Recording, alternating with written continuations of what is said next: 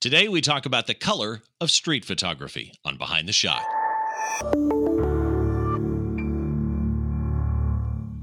Hi, as always, welcome back to Behind the Shot, the show where we try and get inside the mind of great photographers by taking a closer look behind one of their shots. I'm Steve Brazill, and as always, I appreciate you joining me today. I've got a great guest lined up. Just a reminder for you the show notes for today's episode, you can find those at behindtheshot.tv. You can follow me on social media. It's either Steve Brazill on Twitter or Instagram. It's like the country Brazil, but two L's. And uh, not only that, you can also do Behind the Shot TV on either Twitter or Instagram. And that brings us up to today's guest. I want to jump right in because it's actually late where she is. Uh, the way I found out about today's guest was I got an email. I did an episode a while ago with Erin Holmstead, which was one of my favorite shows actually to do because the shot was so crazy and her story about uh, how she did the shot was crazy. And I mentioned during that show that the way I met Erin, we were at uh, WPPI in Las Vegas, and I, I, a mutual friend, Skip Cohen, introduced us. And Erin handed me two of her business cards, and I immediately knew that I needed to get Erin on the show. And I don't know, a couple days after the, that episode released, I got an email that said, okay, we need to see the business card. and that was today's guest asking about that business card. Pia Parolin, how are you? I'm fine. Thank you, Steve. It is it is so nice to have you here. What happened was after you sent me that email, and I do this with every email I get, is usually people put in an email address. And if it's, you know, if it's Gmail or Yahoo, I don't go looking.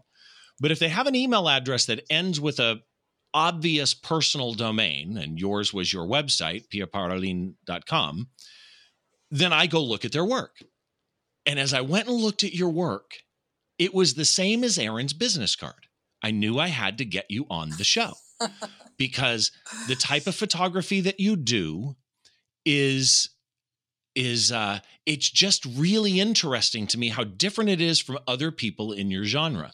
So let's let's start first with this. You are you, do you call yourself a street photographer?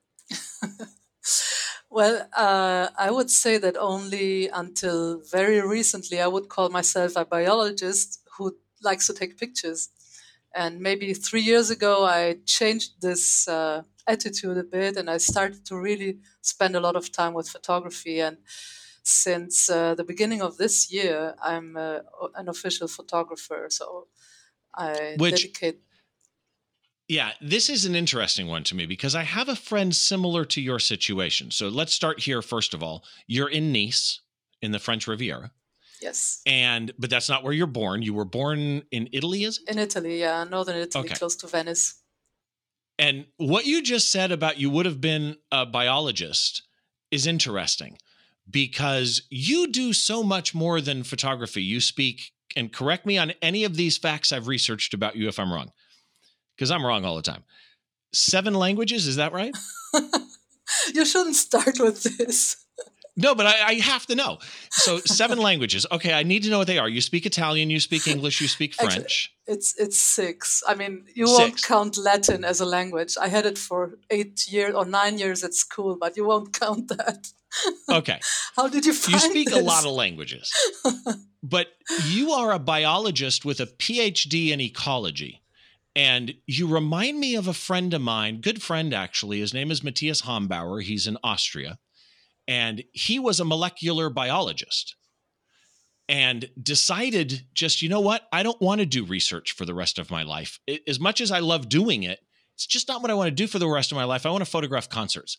And he left molecular biology and he went to become a concert photographer, very successful, started a podcast, how to become a rock star photographer.com, uh, and uh, just does a ton of different things. And it's kind of similar to you in that you're you're a PhD, but you're also an artist. Do you do you make that connection in your head? Yes, I do, and I do a lot of thinking about this because it's quite a transition. In fact, yes, I would say that I'm still a passionate biologist. I will never give up being this because I really found the, the the work of my life. That's what I always wanted to do, and I did, and I was very happy to do it for so many years. And I spent many many years living in the Brazilian Amazon and doing my research there, and I'm still involved in ecological conservation societies.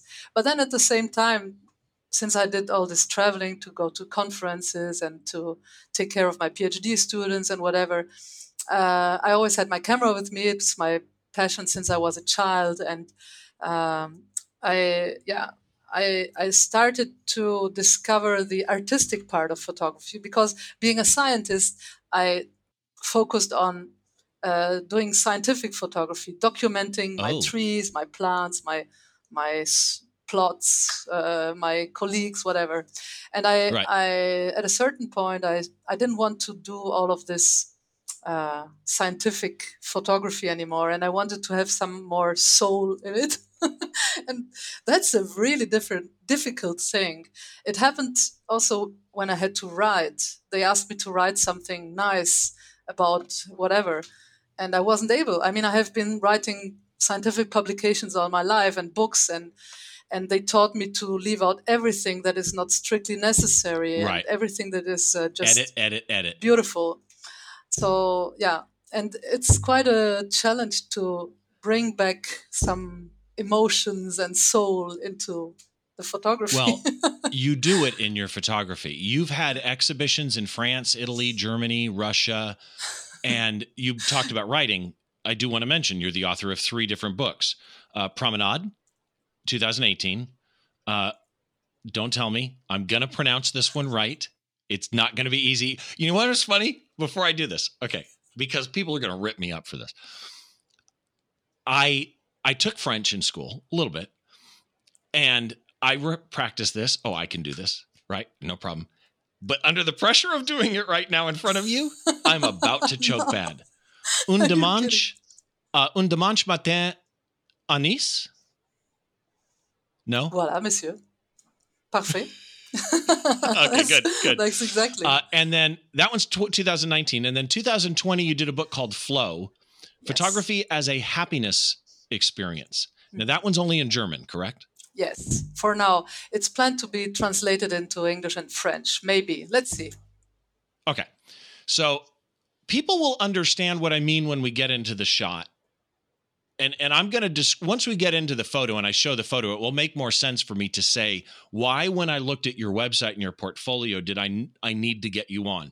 But before we get into that, let's get into some just basic questions. Number one, what makes a great street photo? Because that is mostly what you shoot. You you mostly shoot street photography. It's a mix of things that all have to come together and it's really difficult to get them because it's not like in a studio where you have something planned and you set up your light in one side and your model is here and then like on your shows where you have the last show that i saw it was fantastic about this portrait shooting up uh, in new york on, on the rooftop but uh, i mean there oh, are Lindsay lots Adler. of things oh. yeah that was fantastic and yeah. and still i mean for her there were so many imp- uh, how do you say uh, unforeseen things that happened with the wind right. and the weather and everything. The, so the that's difficult yeah. already. But in street photography, you don't even know who your model is.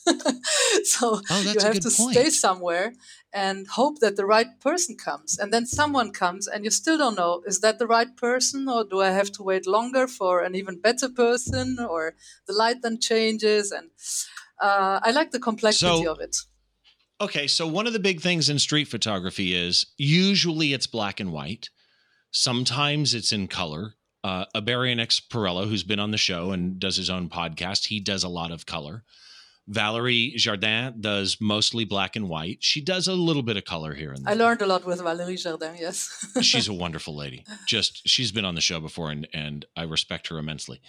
But you do a lot of color and a lot of black and white. To me, it's almost evenly split. What is your deciding factor when you take a picture? What makes you choose? You know what? This one's going to be color, or this one needs to be black and white. You know what I mean? Mm-hmm.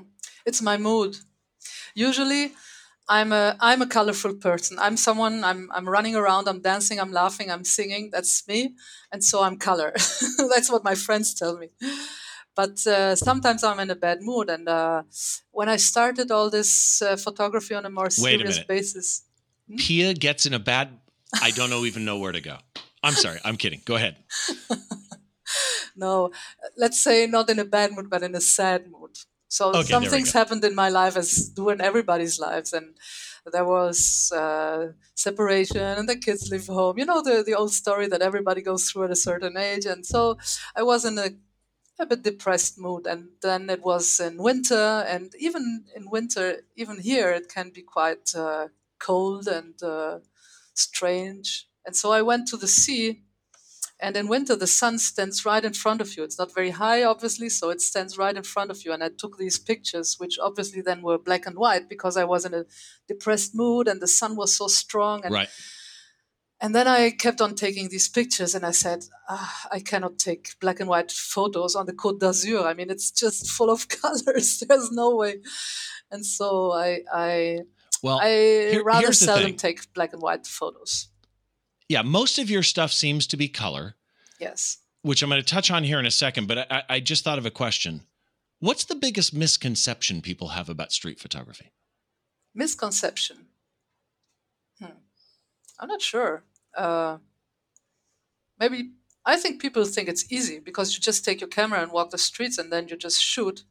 And uh, it traditionally obviously it's black and white because the big masters who kind of invented uh, street Right. photography did just black and white. And uh, then it evolved to color. And uh, there are still a lot of people who say that it's not so serious if it's color because you get distracted too much by the colors Oh, see, I don't agree though. And here's why.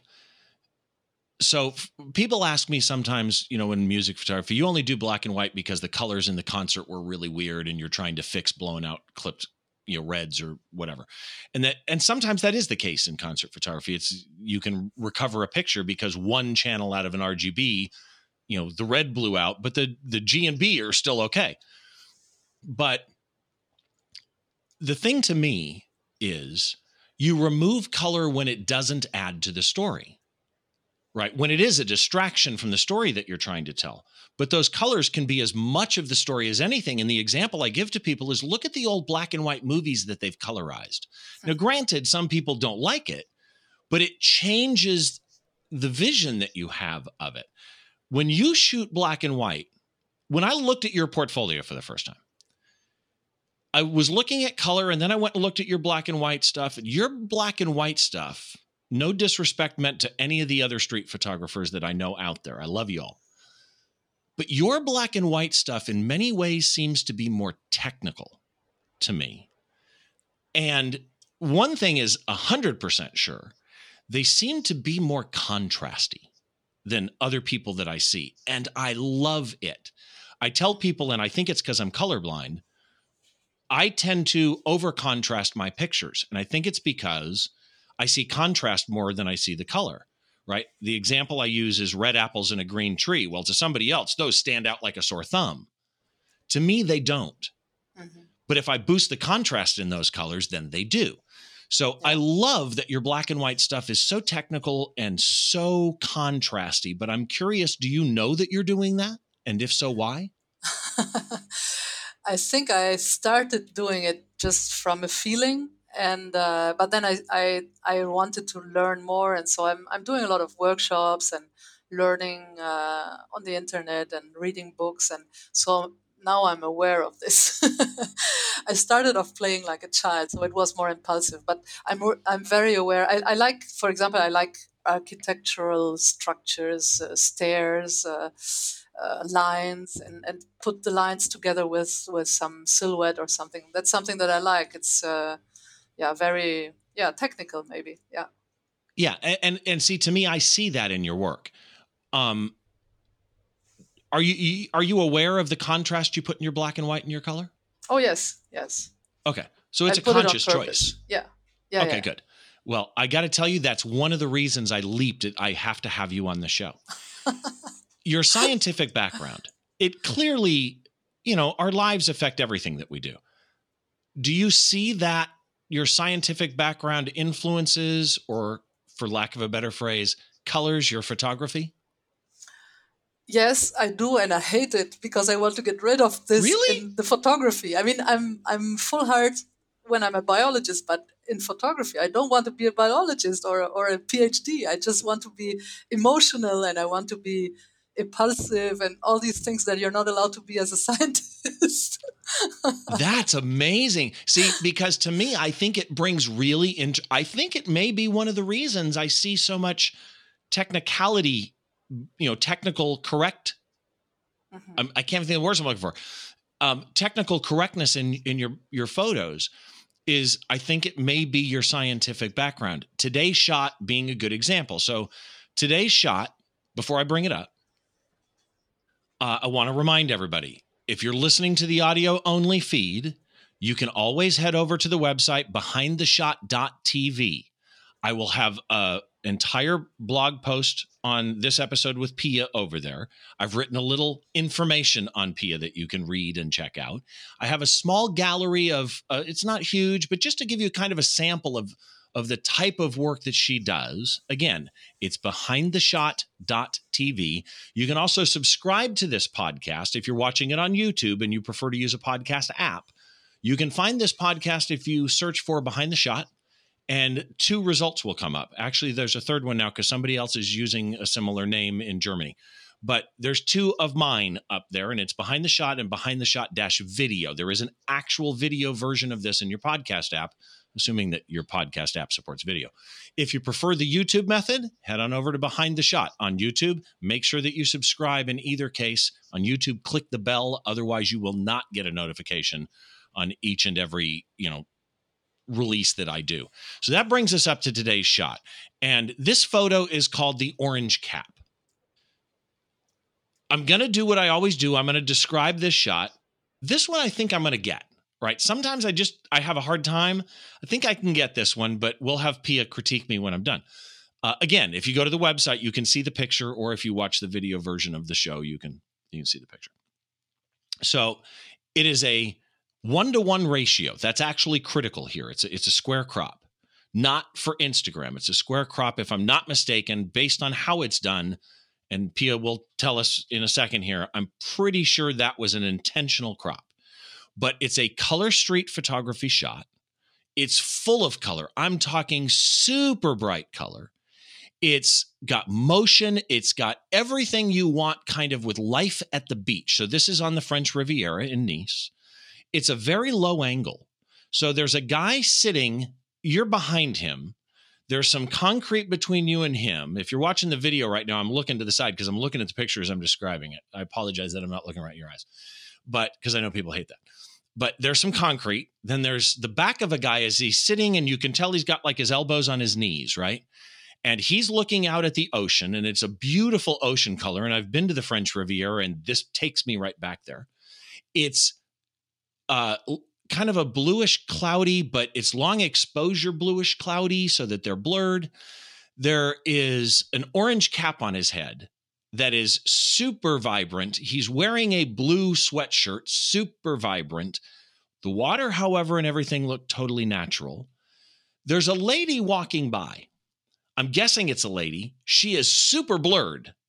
She's got like an orange top. I think it's a yellow purse, which is what makes me think it's a female. I'm guessing it's blue jeans and tennis shoes. He's on one rule of third, vertical rule of third. She's on the other vertical rule of third. And here's where it gets interesting. The composition of this photo is laid out in such a way that three quarters of the top of the shot, like literally the bottom horizontal rule of third, is the horizon line of the water meeting the sky. So the whole top of the photo is blue sky and the orange cap is in the blue sky, which is brilliant, right? Um, just very, very slow motion, very, very blurred. How did I do? Great. I didn't myself see all these details in my own photo. and and here's what happens. I have people tell me on a regular basis, I listen to the audio version, I see if I can picture the shot. Somebody just the other day said to me, most of the time you get it. This one you didn't.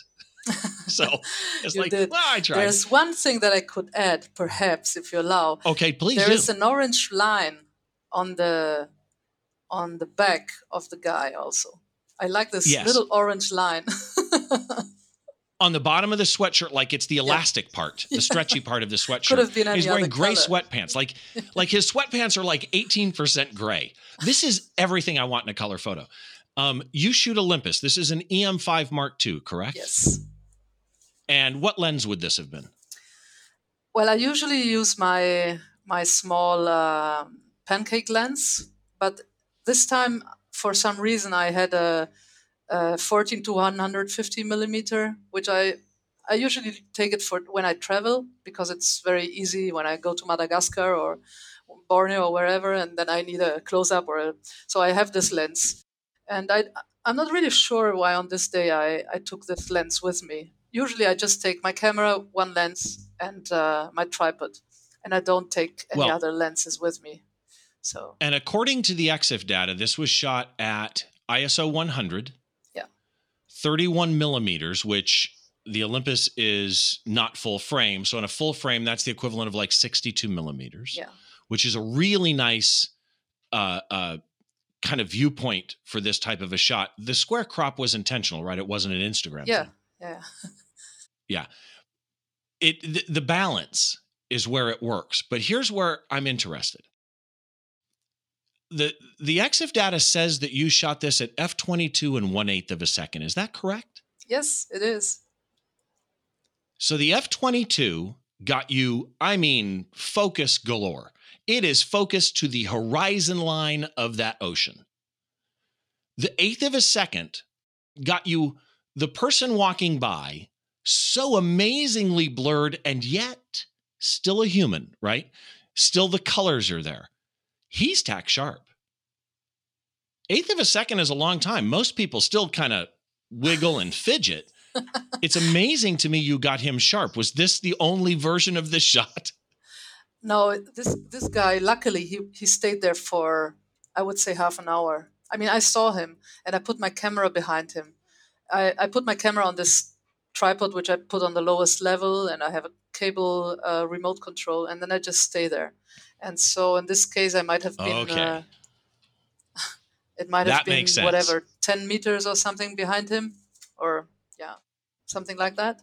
And then I wait for people to walk by and if i'm too close the people will just walk behind me so i'm i'm rather far away and then uh, and then i wait and that's what i did here and i waited for This is shut. EXIF data said shutter priority. uh, Is that which would be you know like TV mode? Yeah um, no i i, I I'm, not, I'm sorry, not TV mode. It would be like AV mode. yes or no, TV I, mode, I yeah, always TV mode. i i use uh, uh, the priority of of uh, motion uh, what um, how do you say Right, the shutter, the time. time yeah I, I use shutter priority so i choose because i have to switch if someone walks very fast i have to swi- switch the time very fast so this lady walked by in her pace pa- pace and, and i saw her coming and so i, I decided for one eighth if there were would have been a bicycle i would have put one fifteenth or one twentieth and if there was an old Oh. lady, I would have switched to one fifth. You know, so I do it in a in really I, when I watch the people walk by, I, I decide the very second, and the rest I leave it to the camera because I don't have the time to set it all. That's fascinating. I like that breakdown. This is where is this exactly? This is the Promenade des Anglais in Nice. Yes, that's exactly the city center of uh, of Nice, the Promenade des Anglais, where all the people walk from right to left and from left to right. You can't walk in another direction, basically, and so it's Okay. easy because uh, I can just stand stand there, and there's a lot of tourists, and there are a lot of people doing whatever, so they don't even look at me most of the time. So tell me about this. You're you're letting people go by. Yeah. And you're kind of timing them. You're kind of seeing what their gait is, how fast they're moving. So an older lady would be different than a bicyclist, would be different than a normal adult human. But as you're thinking about that, are you are you aware? You know, I don't want that one, even though she looks like she's walking really good because her top is blue and it's going to blend in with the sky. This one, oh, orange top, I want this one. Or, or do you just shoot everybody? Oh no no no! Shoot I, everybody. I Photograph look, everybody. I, I mean, I'm I'm there really checking who's coming, and so there there are some times when it doesn't work because there's it's just too busy. So it's perfect when there's lots of people coming alone, uh, time by time, so that I have the time. I see them walking. I mean, I see them from the two sides, and I can see uh, this one is interesting, this one is not. I let them pass. So I no no, I choose exactly what I shoot. And I, I okay. I do a lot of pictures that I throw away afterwards because sometimes you don't get the, the step right, you know, these things. But uh, basically, I, I, I look exactly. And if there's someone in a colorful dress, then I will follow him forever. okay. Yeah, I understand. But you just said something I want to go deeper on. You said, you know, I take a lot of pictures I throw away because maybe their steps aren't right. What makes the steps right? Like here, this reminds me of something my buddy Rick Salmon says, and that is there should be a foot off the ground. Yeah. Like if you're photographing horses, there should be a hoof off the ground. You have that here. There's there's separation of the feet. What to you makes the step right? Well, it's it's the separation. I learned this with uh, Valérie Jardin, who you were speaking of before. Uh, she just uh, in her workshops she says it's the best if you have the, the legs like this and, and the four and the forefoot a bit stepping up like this. And uh, it's really difficult to, to get the step. So when someone comes, I count. I, I count the rhythm and I count and then I go cluck in the moment when I think it's the right moment for the step. And then sometimes it works, but sometimes it doesn't. And then people might just also switch their steps and. Uh, Which so, I've seen a number of times. And we should give another shout out to Valerie. If you have not looked up Valerie Jardin, please go look up Valerie Jardin because she's fantastic. I was working actually on it. Just struck me. I was working on getting her back on the show, and I need to reach out to her about that again. Um, so this series, this is called Promenade Moments. Promenade Moments. When I was reading about this series, it was fascinating to me because you're talking about the terrorist attack that happened in Nice. You're talking about a you being a parent, worrying about your children. You're talking about you know your personal life, big events that were happening to you at the same time that you kind of created this series. Explain this series to me in your in your own words. Well, I started the series without knowing it was a series. I just needed to go out and see the ocean and the and the sea and the sun and the colors and that was my own uh, how do you say meditation in a way. And so I spent a lot of time on this uh, promenade looking for nice things to photograph. And then I started to choose this angle, which now I realize talking to you that probably is something really scientific. I mean, it drives me mad if the horizon is uh, not really like 100%. Uh, oh, I'm right there with you. and also right this there with you. separation in thirds. And I, I like this. It's uh, It makes me feel happy. well, and, you said uh, you sent me a, a, a, written description of the series, by the way, the, or the story of this shot, I should say. And there's a quote in there that stuck out at me, which is why I asked that question about tell me the story of the series. But even it's just this shot. And the quote was, "This photo also represents my story as a photographer." That's kind of a special thing. Well, it does because uh, I went back and back and back to this promenade. I live 20 kilometers from there, and I, I, I, went there whenever I could.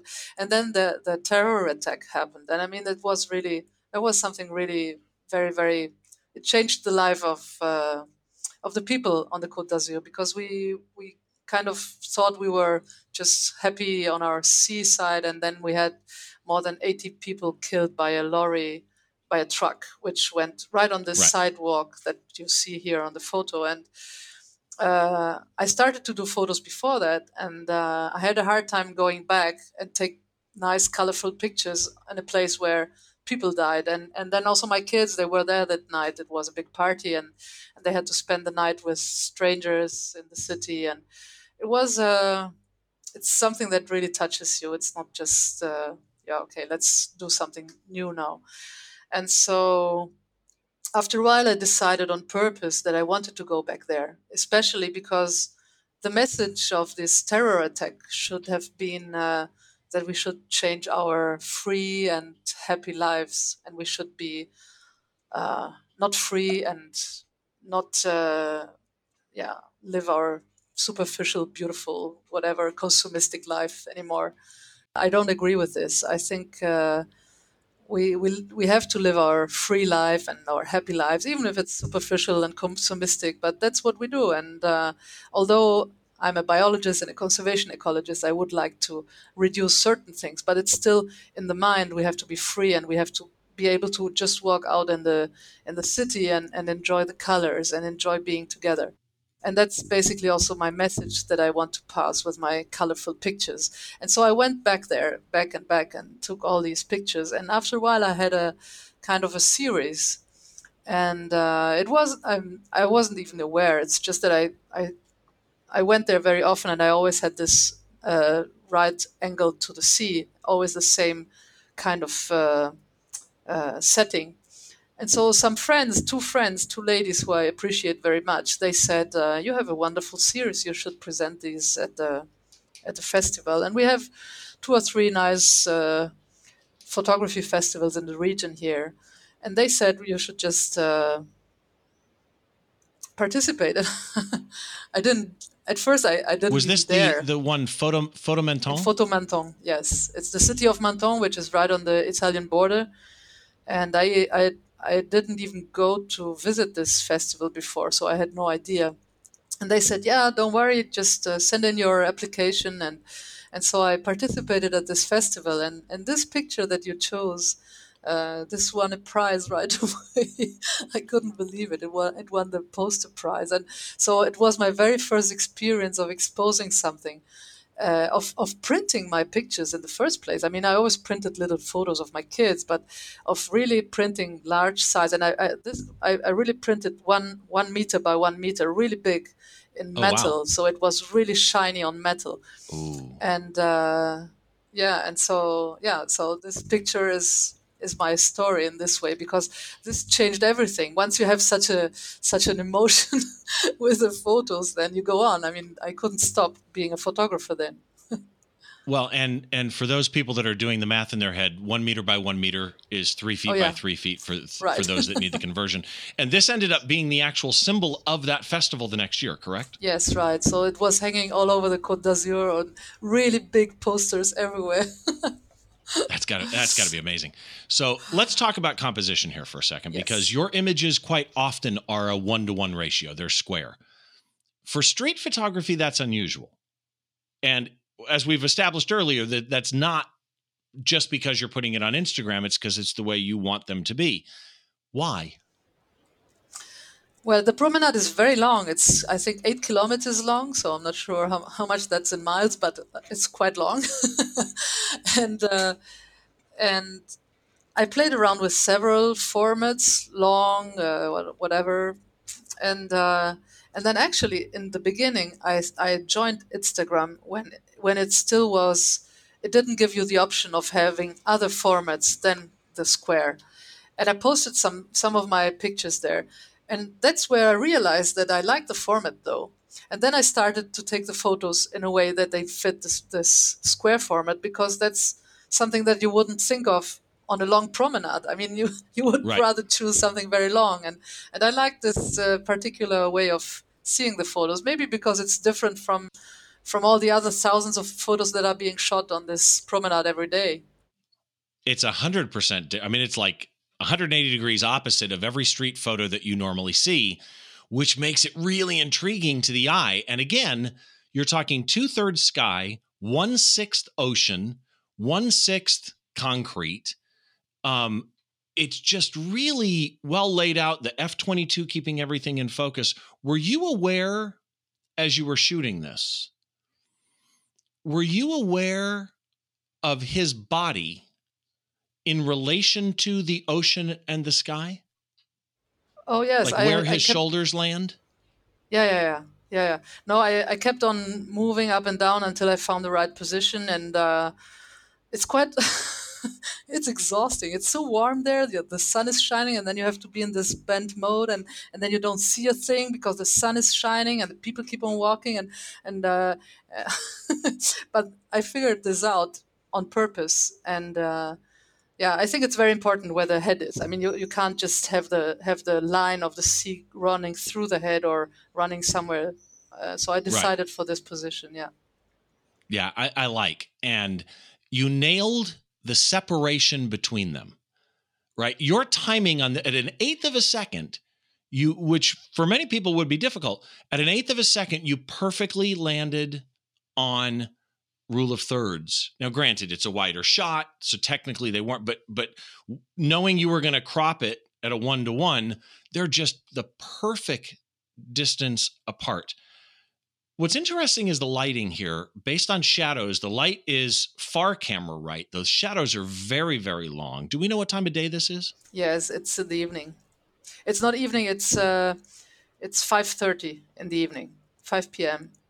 Five thirty. So then the sunlight, based on the purse, is pretty harsh here. Yes, because that's something that I found out only after a while. I used to go there during the day, and in the daytime you have the sun right in front of you. And then I started going in the evening when my kids left home because when my kids are home, I take them home from school, I have dinner. So I never was on the promenade after four because my kids were coming home from school. And afterwards, I stayed longer into the evening because that's when you have the nicer light and, and it's warmer and softer. And what I right. realized on a certain spot of the promenade, because the promenade is round, and on, on a certain part of it, if you stay long enough, the sun eventually goes behind the people. And this is what's happening here. Uh, on a certain part of the year, in a certain co- configuration, you have the sunlight coming from behind for an hour or something. But this doesn't happen very early, so it has to be late in the evening. But okay, here's where it confuses me though. The sun is very harsh on one side, the shadows are very long.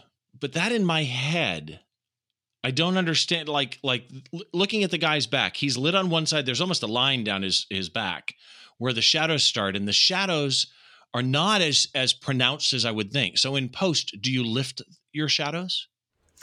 So yes, what I do, um, I I don't like post production at all actually, but I know that you can enhance the photo. Okay. So I, I don't use Photoshop at all first first thing. I, I use Lightroom and usually I spend uh, three minutes on my photos. And this is what I do here. What I did, I took out the shadows and I took out the blacks. I pretty much uh, took them out to a certain percentage. And uh, this makes this uh, a bit pastel color, and uh, that's how I get this. But I would say I, I spend maybe two or three minutes of post production on this photo.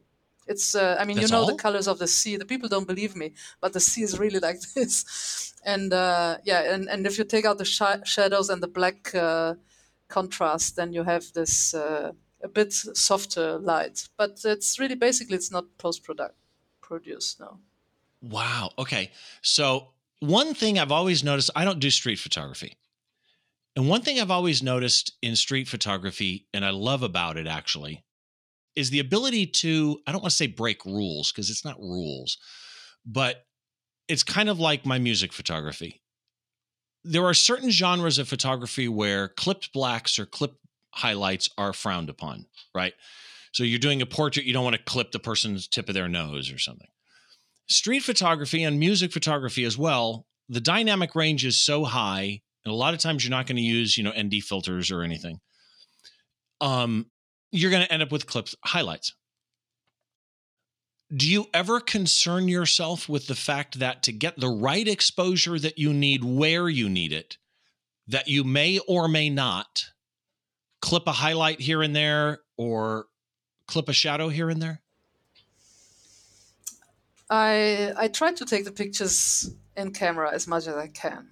I really don't don't uh, do a lot of thinking about it. I, I rather take my camera like a child, and I I have the basic understanding that uh, is sufficient for me, and uh, I don't do all these planning of whatever. No, I, I I did a lot of try and error before being able to take these type of pictures, but now I can can do them really like uh, like at once. It works and uh, it, took maybe two or three months of try and error to get get uh, the colors right and, and the speed.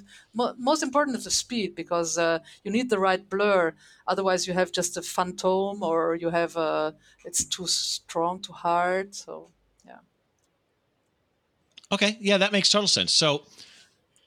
I have to ask this question though, because you said, and like I said earlier, I've been to the French Riviera and, and I love it you know, south of France area. This is what the ocean looks like. This is what the sky looks like, right? the concrete looks completely accurate. The colors are so vibrant. Do you, in that two, three minutes of post, do you add vibrancy or, or saturation or no, not at all? Most of the time, I take it away. I mean, not in this one, but really, yeah, yeah. It's no, no. I didn't add vibrancy. No, it's. Uh, I mean, you have the. This is a very windy day, and in the windy days, you have the the blue, the deep blue, and the and the and of the sea, and in front, it's it's not a sand beach; it's a gravel. So you have these these uh, stones which roll with with uh, with the with the waves, and uh, they they have some kind of little silt around them, which then gets released and, and makes the color of the sea in front be this light. And so you have these different colors of the sea because of the of the wind and of the waves. And uh, many times I, I desaturate my my photos. Wow, that's I got to go look at your portfolio again now because uh, that's amazing. If you were to, before we finish up, I love this photo. Love this photo. Love all your work. And again, I don't want to take away from the black and whites because people should go look at the black and whites. Pia's black and white stuff is amazing, and the contrast that you get in some of your black and whites is just luscious. I just love it. So if people were to if you were to tell people they should follow or go look up one photographer that they may not know who is it one that they do not know well there is a french photographer that i like very much jean-christophe bechet he is a street photographer in paris i'm not sure if he's very well known internationally but he's very known in uh, in the french community and he has done a lot of books. He goes, he travels the world, he travels Europe, and he does street photography, portraits, and uh, I really like his photos a lot. But he's not. He he, he told me because I, I made uh, two or three workshops with him, and he told me I'm a very color and symmetrical person and he's the exact opposite so he likes uh, really desaturated photos and he never has a, a, horizon which is like this. His horizons are like this. Right. so he's really different. And but I like his work a lot. So Jean Christophe Bechet. And there's room for both.